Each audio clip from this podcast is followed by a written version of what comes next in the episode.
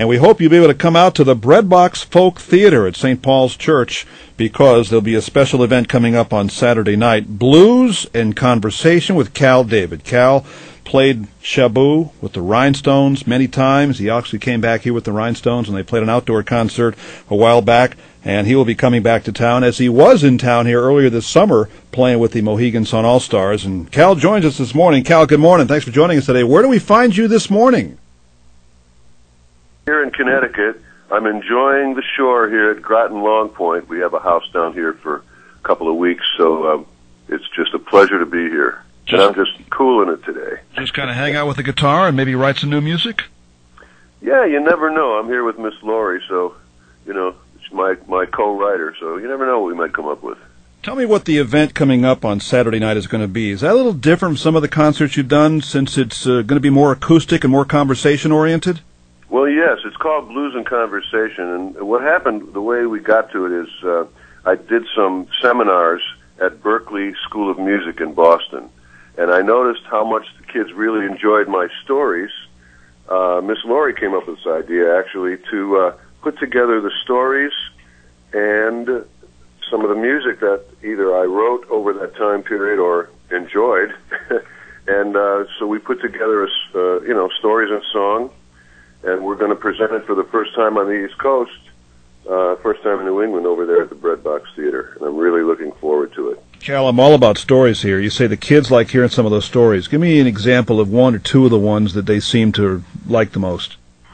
Well, you know, I wasn't brought to Berklee to say, put your finger here and you get this note. They've got a, a whole faculty at that school that does it. Uh, it was sort of like what you're going to do after you leave college and you enter the music business. Uh, so, gee, I don't know. Uh, let's see. Here's one. I, I, I would say something like, "Do you want to hear the time I met John Lennon?" and everybody go, "Ooh, yeah, John Lennon." You want to hear about the time John Lennon spoke to me? Yes, John Lennon spoke to you. Great. So, uh, uh, shortly, uh, I'll shorten it up. Uh, I was performing at a peace rally in 1971 in New York City.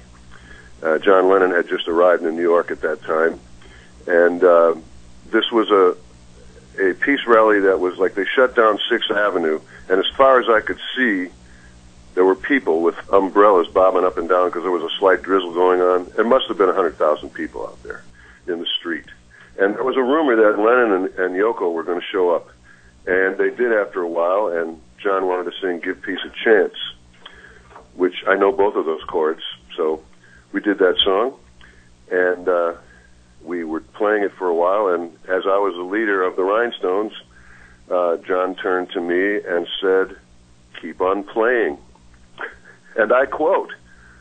And you knew both of those chords. That C and G, the two chords in that song. Yeah.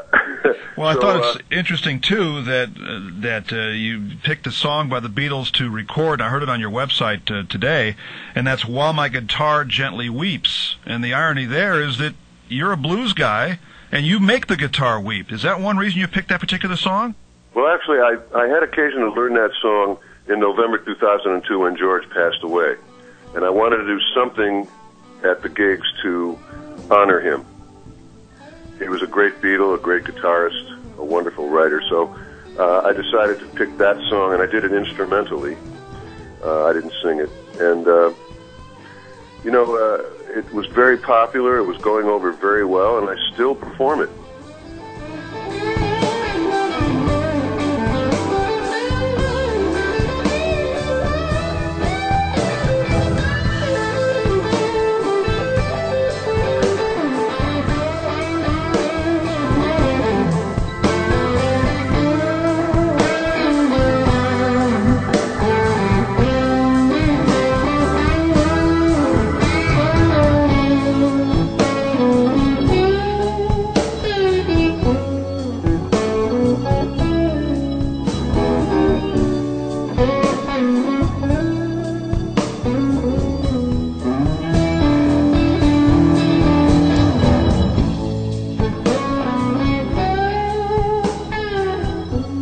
Kal David doing the song from the Beatles' White Album, While My Guitar Gently Weeps.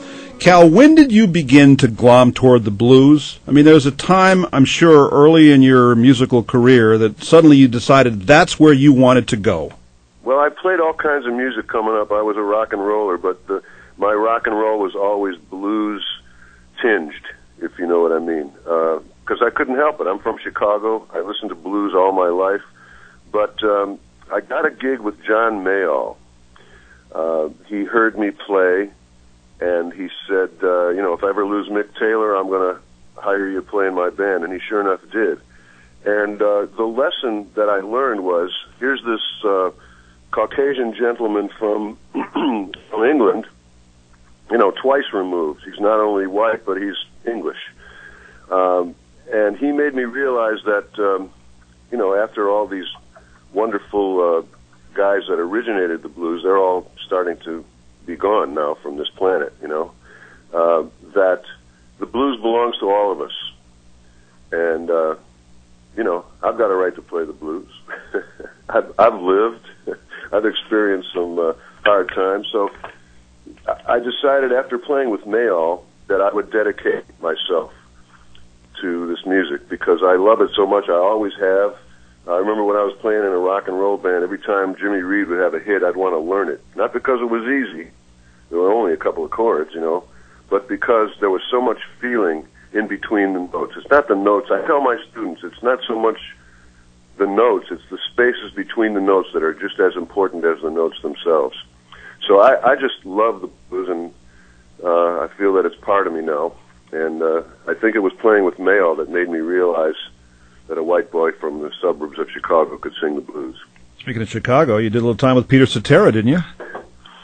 Well, I um, he won't tell it this way, but I kind of discovered him.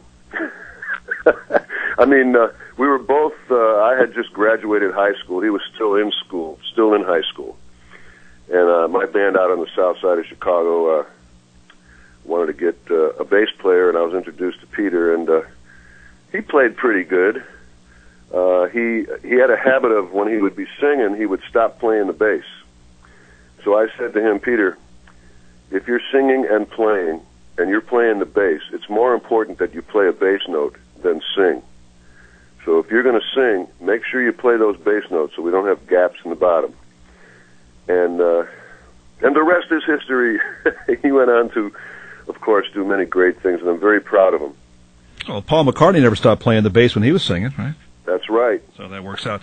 Kal, tell me a little bit about your background as far as Shaboo is concerned, your memories of what that old smoky nightclub was like, and the place that Shaboo holds in the legacy of blues music, because it really helped keep that genre alive. It certainly in this area did. Well, you know, Willimantic, because of Shaboo, Willimantic was became known as a music haven. And uh, I must have played Shaboo. It had to be 50 times if it was once. I lived in Woodstock, New York. Uh, I was uh, up there, and uh, it seemed like every time we'd leave town, we'd go to Shaboo. Did you live on Max Yasgur's farm? no, actually, that was outside of Woodstock. I actually lived in Woodstock proper, a small town in uh, in upstate New York, very close to where that festival was. But uh, what was I telling you? We were talking about Shaboo and the way you oh, lived. yeah, yeah, yeah. Uh, of course, they just had their 40th anniversary. How wonderful for the. And you played it. Uh, yes, I was there, and uh, and you were there. Um, I brought, anyway, I brought uh, you guys on stage along with Patty to it. We introduced you guys, the uh, Mohegan Sun All Stars, or as they were once called, the Shaboo All Stars. Yes, and uh, so you know, Shaboo, it, it meant a lot to the musical community because not only did they book every rock act that was on the radio, but they also booked every blues act that they could get. I mean, they had Muddy Waters, Howlin' Wolf, Albert Collins, uh, James Cotton played there a whole bunch of times, Freddie King. I mean, anybody you could imagine. And, you know, the ticket price was like $3, you know, to see a concert like that. You know, it, it really meant a lot to uh, to this whole New England. I mean, when I played there with the Rhinestones, we would draw from five states. I mean, we'd have people coming from as far as Maine, and it would pack out. It would really pack out. I really enjoyed my time at the Shaboo. Well, the other memory I have of all the acts I saw, including the Rhinestones, there was unlike the concert concept that we have today. You were up close and personal when you went to see the acts there. You'd be sitting on the floor and they'd be 15, 10 feet in front of you. You were right there with them, and to me, that was just part of the experience. One little step up to the stage. You know, it's kind of a low ceiling in Shaboo, if you recall. So, can you I remember, remember uh, go ahead. I was just wondering if you can remember the first time you played there. I mean, did, did David Foster reach out to you, or did you say, "Hey, we're taking a tour around New England. Can we play your club?" I mean, how did that first connection come about? You know, those are hazy days. I can't really remember how we met, but I'm still friends with David Foster and all the folks that ran the place, Carrie and Bruce and uh, everybody there. I see Skip, who worked for Shaboo for, I mean, he's still there, man. Old Skip did sound at Shaboo, and I still see him on the, on these um, Mohegan Sun All Stars, Shaboo All Stars gigs, you know. And everybody was great back then, and those that survived, they're still they're still on my in my Rolodex. It's uh, I saw David last night, and uh, so yeah, man, it was a great time for us all. Uh, I'm wondering too about like when you come on stage when you were here at Jillson Square in the summertime of the 40th anniversary reunion concert. Is there much rehearsal that goes on with your band, with David's band beforehand? What impresses me is many times as I've seen them play, how tight they are, yet I get the impression there's not a lot of rehearsal ahead of time. You guys just know each other so well, you know what the other's going to be doing next. Well, I like to say that we've played the same clubs in different towns.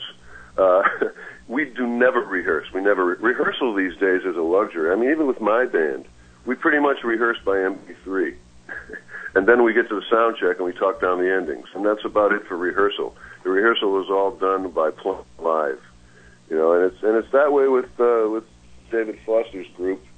Uh, we just all seem to know the same songs, and when we start to play, David counts it off, and we all just kind of fit in like gears in a machine.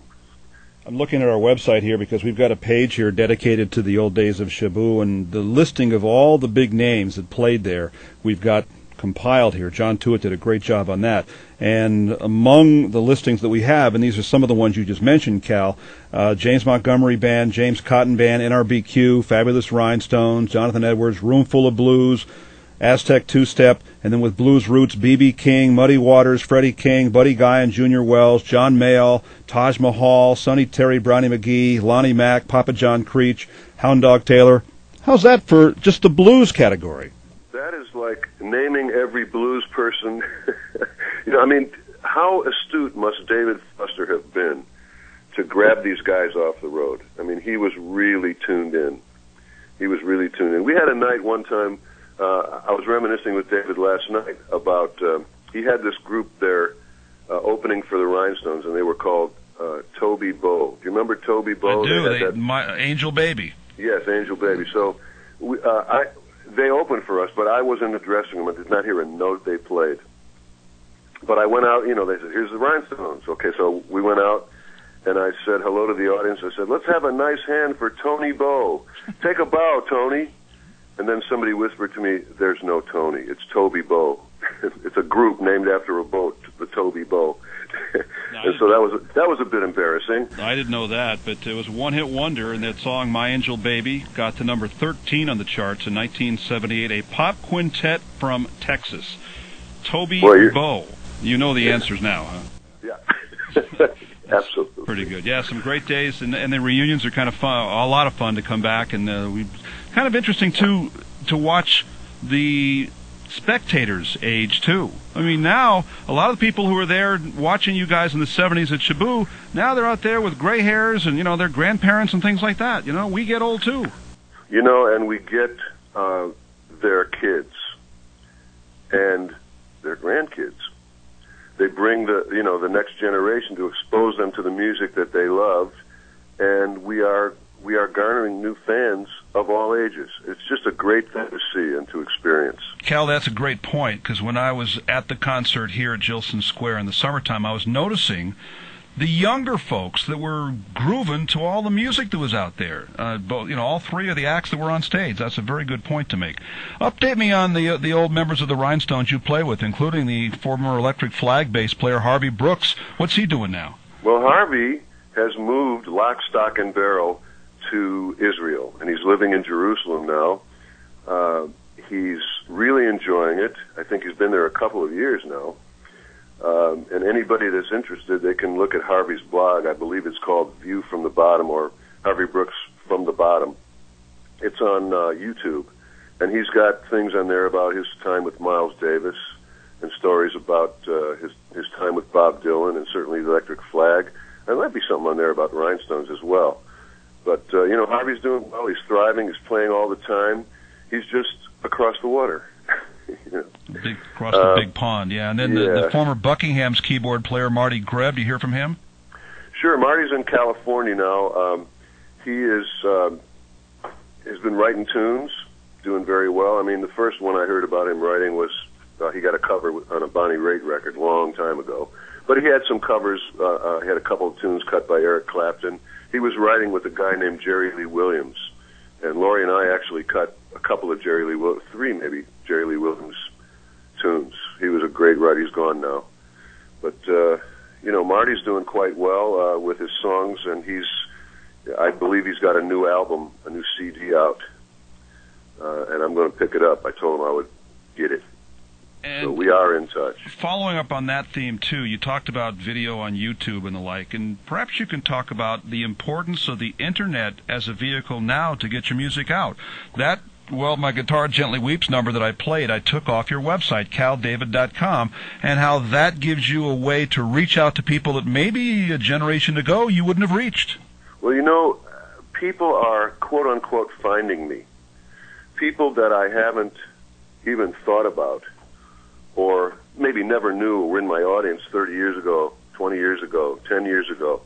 Uh, they just, you know, when they have a spare moment, they say, "Well, I think I'll see if Kal David is still around," and they and they Google me, and there I am, my website, and they go on the site and they email me and say, "We found you. We didn't know you were still around and still performing." So, you know, how nice is that? That's that's a and the social networking thing, the Facebook thing, is very interesting.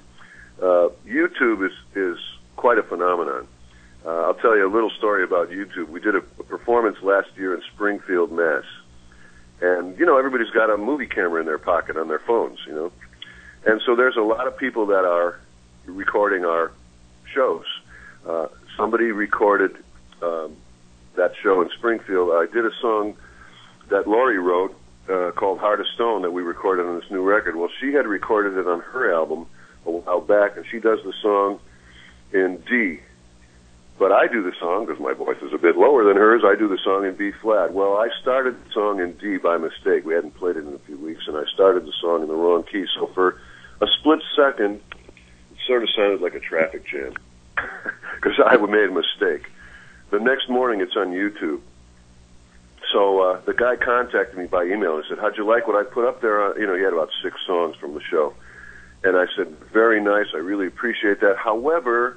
There was a mistake made on Heart of Stone, and I would really like it if he would take that off. You know, it's kind of like uh, a little bit exposed, you know. So he he agreed. He he took it off, and that's very nice. But you know, you got to be careful what you do because it could, the next day, it could the, that night, it could be on YouTube. You know, and there's there's a lot of stuff. You know, I've got a lot of things on my website that are my favorite videos. So if you go to my kaldavid.com and you click on the video link, you'll see the ones that I want people to see. but if you just go on YouTube and you dial in Kal David, uh, there's a lot of stuff that comes up. People like to record and post it. So. Well, you've also got a listing there of, uh, of some of your recent works, including uh, DVDs and the Blues Master class and uh, the the uh, new CD that you've got out called Crossroads of My Life. You want to say a few words about Crossroads of My Life and, and how, sure, how that reflects where you're at now? Well, Crossroads was the first opportunity we've had to be in a recording studio. Most of my recent work has been live recordings, and a lot of folks out there have my my live records. This uh, this newest CD, Crossroads of My Life, we went in the studio. It was live in the studio. We played. We all played together in the studio, but at least it was in a c- controlled studio environment, which is a nice change. You can stop, start over, you know, and get a good take and all that stuff, as opposed to live. Uh, it, it, it is a celebration of my 40 years oh boy, that sounds like a long time. Of my 40 years in the recording business, I, I made my first recording over 40 years ago, and uh, this uh, incorporates some of the songs that I had on an album in the 60s with Illinois Speed Press, my music in the 70s, so some of the Rhinestone stuff is on there, and some new songs that Laurie and I had written for this project. And, uh, you know, I'm very proud of the result. I'm, I'm just so uh, knocked out by the response it's gotten. You know, when it first came out six months ago, uh, we were embraced by Sirius XM radio, and it really gave the thing a boost. And we, you know, it's kind of critically acclaimed, and uh, you know, I appreciate the spins. And uh, what can I say? We're we're planning another one, but uh, this one is still rocking out there. You know? you know, that's another good point to bring up. We talked about the impact of the internet, but also the satellite radio, and they've got blues channels. So now there's another outlet for you to reach out to a larger audience, right? Oh, absolutely. Uh, I don't know if it's global, but it, it covers the whole United States and Canada. You know, one of our cuts on that album the one that's called Idolize You. Now, Sirius picked two cuts that were the most different from any other cut. They picked, they chose Crossroads of My Life, the title song, which is, which doesn't have drums on it. It's just my voice and keyboards. And they chose to play I Idolize You, which is a cover. It was written by Ike Turner for Tina many, many years ago. It was kind of an obscure uh, Tina Turner hit. Uh, so we recorded our version. You know, Laurie's got an arrangement of Idolize You that's killer. Uh, but it's different. It's different from anything else on the record. So they chose to play those two songs. And uh, Idolize You was the top uh, iTunes download in Canada in the month of March. It was number one on iTunes in Canada in the month of March. So that's pretty good coverage. You know, we, we actually do get a lot of airplay in Canada, and we've played several uh, festivals in Canada. We're talking so to Kal David cool. this morning. Kal David will be performing blues and conversation with Kal David at the Breadbox Cafe, actually the Breadbox Folk Theater at the St. Paul's Episcopal Church, 220 Valley Street on Saturday night, and it's open to the public. Everybody can come and hear similar stories like that. Can you tell a story about your arrangement on Johnny B. Goode, the old Chuck Berry number? Well, I did that kind of as a surprise, you know, where I I start the song Nobody knows what it is. It's kind of a groovy little blues shuffle, unlike the original by Chuck Berry. Uh, and I play it, and, and I watch the crowd. That nobody knows what song it is, and then I go down in Louisiana, across across the New Orleans, you know, and and people are saying, "That's a familiar lyric." Uh, among the evergreens, and people are starting to get what song it is.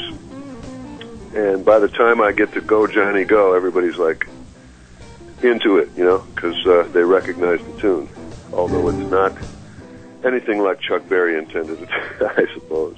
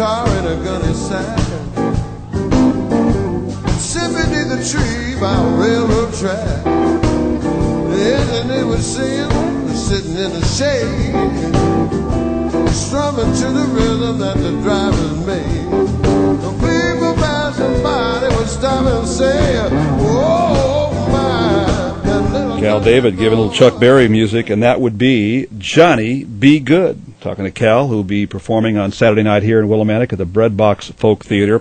When you're telling the stories in your blues and conversation with Kal David Saturday night, Kal, do you think you'll be getting to the story about the, being the voice of Sonny Eclipse at Disney World?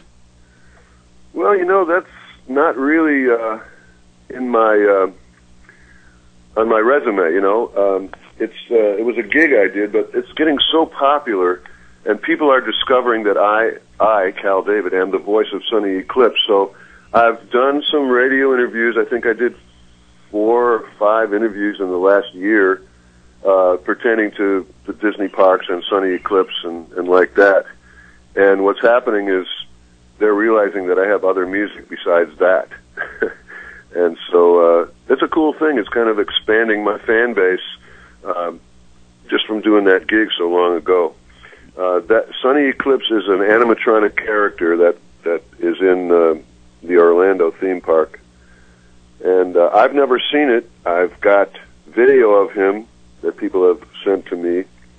Maybe I'll get down there one day um, and and see Sonny myself. But uh, you know, I remember doing that uh, that recording and it was pretty wild. Well, how about speaking of the blues? You did another performance for Disney World at Epcot where you performed the Unhealthy Living Blues for the Goofy About Health exhibit at the Wonders of Life Pavilion. I mean, hey, blues, it's what you do. So that fits well, right in. Uh, that that was the first gig I did for for Disney, and they did hire me because it was a blues, and uh, you know they wanted me to come in there and do that. And I actually did play on that track, and uh, I was playing the part of a doctor who was talking to Goofy you know the the Disney character Goofy, and uh, I was lecturing him about uh, he shouldn't be smoking or or drinking or you know, this was for an insurance exhibit, uh, and and I did see that one. It was really a cool thing. It was kind of an outdoor, uh, you know, it was a cityscape. When you look at the uh,